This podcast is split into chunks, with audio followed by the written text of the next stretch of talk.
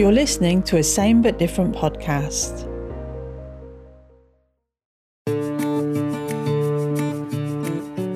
Hello, my name is Ilmarie Braun and I work for Same But Different. Our online publication, Rarity Life, offers those affected by rare disease, disability, and cancer the opportunity to share and create content that is truly inclusive.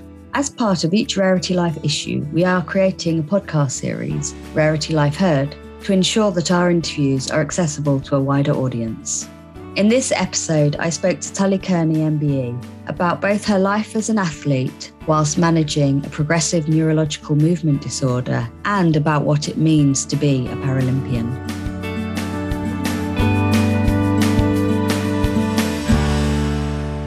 Hi, thank you so much for joining me today.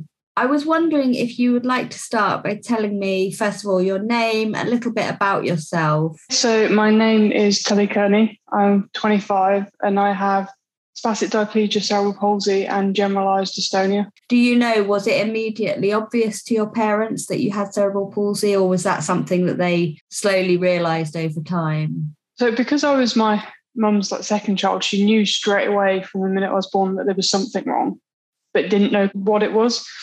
And the doctors just basically kept telling me I was lazy. So I couldn't open my left eye for the first few weeks of my life. And she said that I didn't move my legs and I didn't really use my left hand. So she could tell there was something a bit different. But every time she brought it up, they just kept saying I was a lazy baby and I just had to learn. So I wasn't actually diagnosed until I was about three or four. Again, it, it was difficult because every place we moved to, the doctors had a different opinion of what was wrong. So it did take quite a long time to get that diagnosis and get the support that I needed. Well, I can imagine that because actually, for so many people with a rare condition, getting the right support in place is quite a challenge.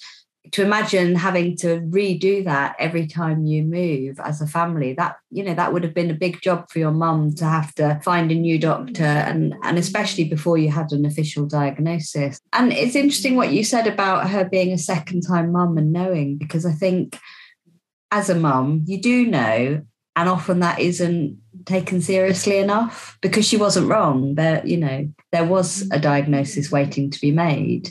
Yeah, I think in my case, um, my mum went into labour extremely prematurely, and they were worried that I wouldn't survive. So she was given a medication to stop the labour, and that's we're ninety percent sure that's when my brain damage occurred, which caused the cerebral palsy. But obviously, this is like twenty five years ago, and I don't think they were I don't know whether they hadn't seen that on my notes or whatever, but it obviously wasn't linked up. Whereas I think nowadays that would be picked up a lot sooner because nowadays kids with cerebral palsy are, are being diagnosed much earlier. Yeah, yeah. Once you had a diagnosis, do you remember a lot of intervention? So physio, OTs, was that always part of life or was it actually just not really offered? It was kind of few and far between. I remember little little snippets of it. And I also, funny enough, I hated the water to start with because it was used as hydrotherapy.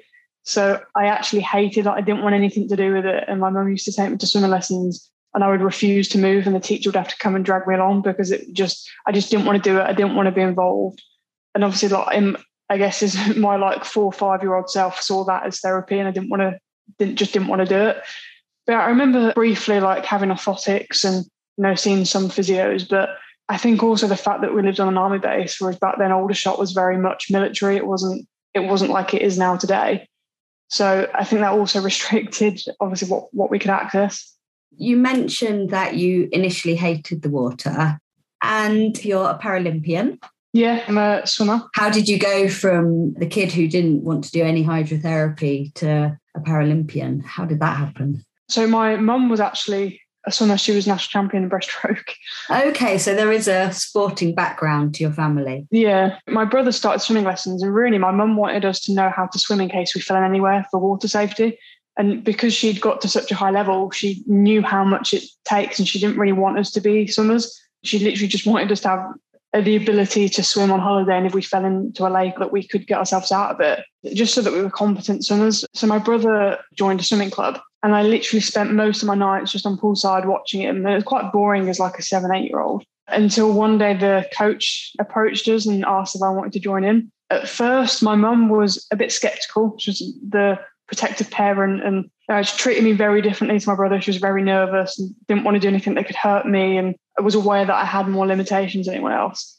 But at this point, I was kind of in a mental struggle that I wanted to be able to do everything my brother could do, but I couldn't. He loved football. We did athletics. He obviously had his swimming. He was very fit and active, but I just couldn't physically do it. And I got very disheartened that there was just, I hadn't found any sport that was for me. But I went along and I did like my 20, 30 minutes a week, very little to start with. And I just absolutely fell in love with it. I realized that in the water, I wasn't as much disadvantage. It was much easier for me to move in the water than it is on dry land. I was treated as any other kid. I wasn't treated as the disabled kid. I wasn't singled out. I could keep up with kids my own age. And more importantly, I could do something my brother could do. So this was kind of the just complete freedom. And it actually really helped me clear my mind and get over all the anger and frustration I had of my disability because in the water, I didn't feel disabled. I felt like anyone else. And that's kind of where my complete love just stemmed from there. Yeah. And have you found a love for other sports as well? Because obviously you've had periods where swimming has become a lot harder for you to manage. Did you do something else in those periods or did you just work on rehab? Yeah, so obviously with my dystonia being progressive, it has been very difficult, and I literally had to relearn how to swim again with the, the, little movement I now have compared to before. So I do feel like a new swimmer. It's kind of like I've restarted my swimming career again, had to relearn how to do everything again. So through being at Manchester Met, I met an athlete who's also a sports scholar called Hannah Dines, she's a paracyclist. She kept for a couple of years, she kept saying, Oh, there's this new athletic discipline. It's called race. At that point, it was called race running. And oh, you should come and try it. And I was like, oh no, I'm a swimmer. Like, I'm, I'm good, thanks. I don't really want to do that. And then in 2018, I had bilateral shoulder surgery. I couldn't swim. I couldn't swim for six months. And I thought, oh God, what am I supposed to do with myself? For me, for my mental health, I have to do something. I'm not very good at not training, not doing anything. Bit of an adrenaline junkie. So I love the adrenaline rush you get while pushing yourself. So for me, it was always going to be some sort of sport. I was like, well, if I can't use my shoulders and I don't have much use of my legs, what do I do? So I figured, oh, well, I'll give this for, like race running a go. So she took me down to the track where her frame was kept. And basically, it's now called frame running, it's been renamed. And it's a three wheel frame. So you can imagine trike, but instead of pedals, there's nothing there. So it's just a frame that's open at the bottom and you're leaned right forward on a chest plate. So the seat and the chest plate take all your body weight. And this was a sport that was made for people that were too disabled to do sport, that didn't want to do boccia. So they wanted to be active, but they were too disabled to do you know, like running without a frame or swimming or whatever. So it was generally made for people with quadriplegic cerebral palsy affected all their limbs that were quite severe. So I went to the track and I realized that I actually could do it. I found something that I could actually use my legs and I just absolutely fell in love with it. And again, because I can't use my legs in the water anymore, I obviously I still get an adrenaline rush and obviously still love swimming, but I can't push myself as hard. I can't get my heart rate up quite as high because I'm just arms. So with this, it's much harder for me to use my legs than it is to use my arms. So my heart rate goes very high and it just gives me more of an adrenaline rush. You know, I absolutely love it. And there's actually now a frame running club that I've helped set up in Manchester We've got like little four year olds that come. We've got loads of little kids. And just seeing these kids that are in wheelchairs all day get up and run around the track is just absolutely incredible. Wow. Just going sideways a step because not everyone will understand all of the words that you're using. So, for example, cerebral palsy, I think, is really well known, but dystonia generally isn't as well known. And you also mentioned spasticity, and I don't think it would necessarily be clear to people where the differences lie. So, would you mind talking a little bit about what that is and what that means in your life? Yeah, so with cerebral palsy, there's different types. type I have is spastic diplegia, which means that basically spasticity, your muscles are very tight. So for me, it's mostly hamstrings, adductors, and hip flexors. For different people, it's different muscle groups and affects them in different ways. So because cerebral palsy is brain damage, every single person is going to be affected differently. It can affect different bodily functions, speech, all different. It depends on obviously where the brain is affected and how badly it is damaged. And you can also have more than one type of cerebral palsy. So with dystonia, there is definitely a link between like there's a lot of people with cerebral palsy that also have dystonia or have dystonic cerebral palsy. There seems to be a very big link between trauma and brain injury and dystonia. So I know people that have developed a brain injury and then developed dystonia or had cerebral palsy and um, developed dystonia or had got into like had a horse accident, had a car crash, and they've now developed dystonia. So it is very much interlinked with trauma sometimes. And sometimes it just seems random. Again, dystonia, there is so many different types. And for me, I have generalized, so it affects my whole body, but I also have elements of fixed dystonia. So I have some muscle contractures, which obviously restrict my range of movement. So for me, when I was about 11, 12, we started to notice that I was progressing, like my mobility was getting progressively worse, which with cerebral palsy, obviously it's a brain injury. So the brain injury doesn't get worse. But as you get older, your muscles can't keep up with the growth of the bones. So your legs, especially if you have spasticity, your muscles get tighter. So mobility does seem to get worse and you might develop contractures and need surgery, need other medical things. So you, can have a contracture whereas you've just got restricted, or you can have a fixed contracture where it can't move at all, which is quite common in kids with cerebral palsy. But this progression wasn't normal and no one could explain it. Like it shouldn't be happening if I only had cerebral palsy. And this is where I had about four years of testing. It is definitely getting more well known now, but even for the top specialist neurologists, a lot of them still don't understand fully what dystonia is. So I had to have a few years of studies. And when I was 14, I saw this neurologist that I'd been under for many years. And he thought I had something called dopa responsive dystonia, which is a certain type that if you take L-dopamine, which is basically so dopamine is the hormone we have in our spinal fluid that obviously surrounds our brain and spine that promotes movement. And in people with dystonia, that is low. And there's a certain number of people with dystonia that have what's called dopa responsive dystonia. So if they take L-Dopa, which it's basically a dopamine supplement, they can basically be cured. But there's not as many people that have the responsive dystonia. Most people that it doesn't make any difference. So at 14, I was told if I took the supplement that I'd be cured. And unfortunately, I don't have dopa responsive dystonia, so it didn't work. And then at that point, I was told it was all my head. I was exaggerating, and he discharged me from the neurology service, and I was just stuck. So obviously, being told that you'd be cured at 14, and then it's still getting worse. Uh, the drug's not having any effects. And then being told basically I was faking it was absolutely horrendous and really difficult to deal with. And then we had to go through PALS, make a complaint, and get seen by another neurologist who had more of an idea. So I was very lucky that because of my age, they managed to put me into it was like a child and an adult, it was like transition service. So I got to see the top specialists, and um, they took a lot of videos of my movements and me walking, and took it to a conference. And, and everyone agreed on the diagnosis that I have generalized dystonia.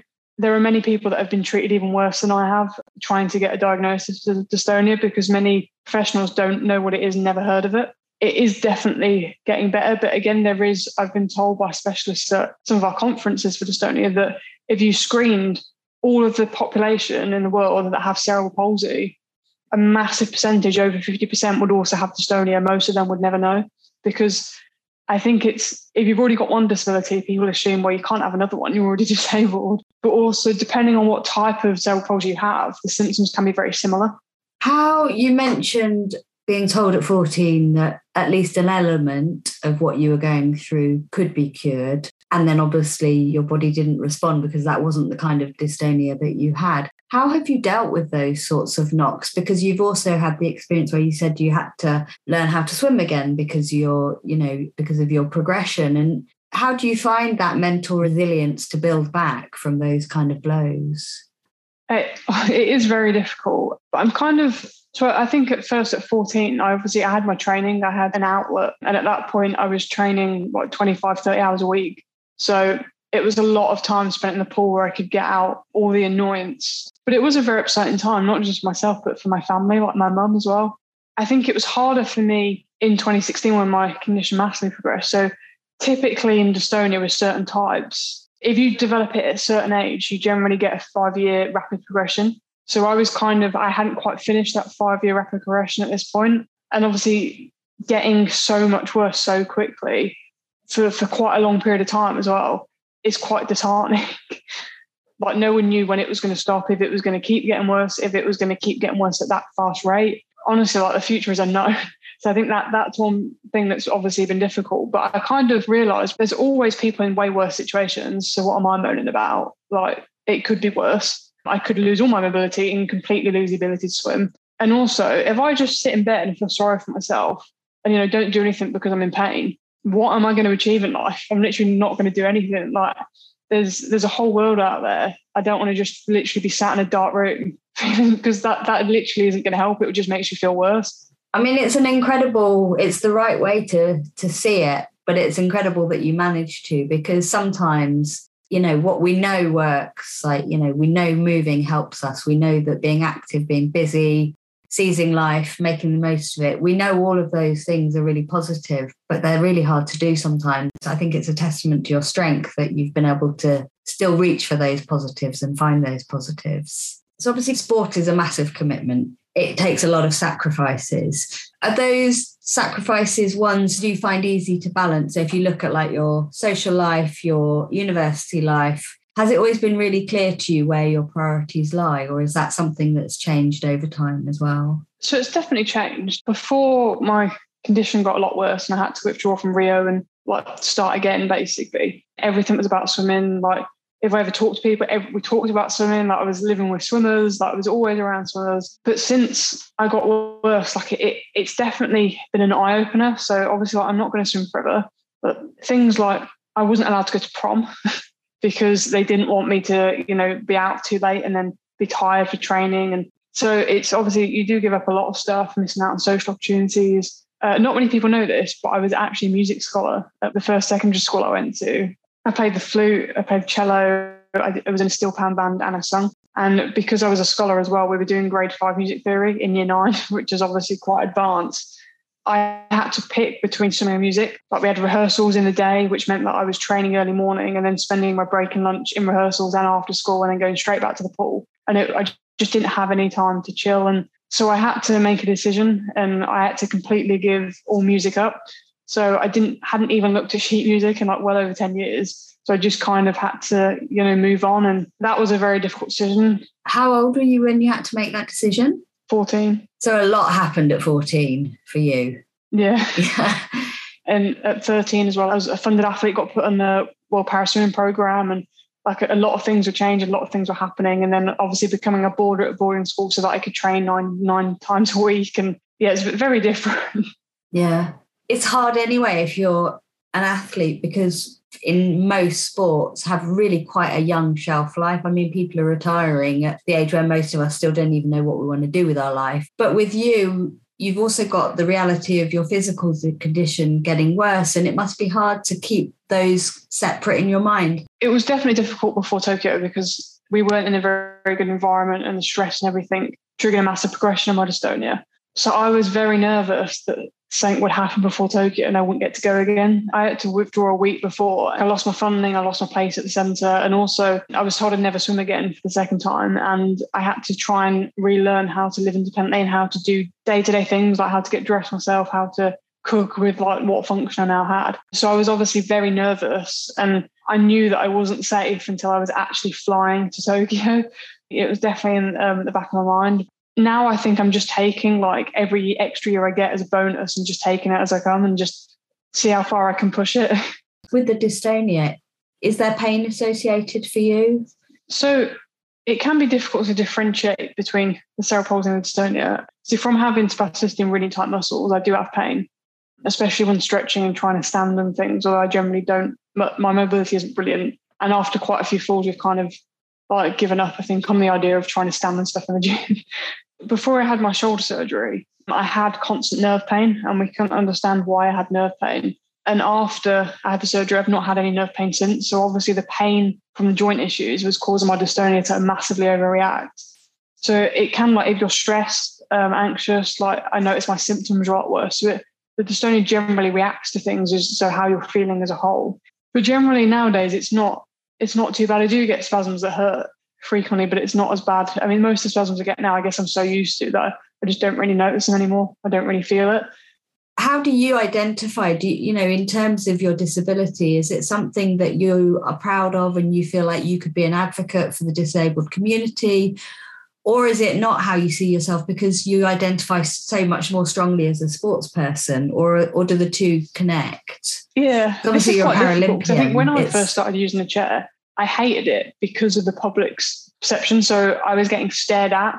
If I went into a shop, even if I paid or I spoke to the lady at the till, they would always speak to and give them money or whatever back to the person who's with me, completely ignore me. And it was that I think mindset that people assume that people in wheelchairs aren't cognitively there, that they must have a learning disability, which isn't true. Like obviously cerebral palsy is brain damage, and any anyone obviously could have any condition using a wheelchair, but there is a massive um, misconception that someone with a brain injury is not going to be cognitive there, which actually 80% of the time that's not true. There are people with cerebral palsy or brain injury that obviously are um, intellectually impaired, but that isn't always the case. And quite frequently it's not, but we're treated like it is. And and even if they are intellectually impaired, doesn't mean you should ignore them. They're still a human being. Like you should treat everyone, even if they can't speak, they can't, they're deaf, they can't hear you, they're not able to communicate back to you. They're still a human being and they deserve, you know, to be spoken to. And I think that that was one thing that I found really difficult. So the start, I would push myself and push myself trying to walk with crutches until I would literally fall till I collapsed because I didn't want to use the chair because I was getting stared at. And I'd have people make sarky comments, uh, call me a cripple, like be like, oh, you need a speed limit for that thing, like silly comments that really aren't helpful. I think for me, the, the big turning point was being able to get back into swimming. I never thought I'd get back in the pool. And when I did, I never thought I'd get back to international level. So when I qualified for the European Championships in 2018, that's kind of when it clicked in my head that actually maybe um, I could still go to a games, maybe because I kind of gave up and in the mindset that oh, I'm, I'm never going to go to games now. That's it. Like I've had my chance and it's it's gone because my condition got worse. And at that point, I was made patron of Dystonia UK, which is the only charity in the UK that helps people with dystonia. So I think it's for me, I really want to show other people, not just people with dystonia, but people with progressive conditions, that there are still things that are possible. It just might not look like what you're expecting.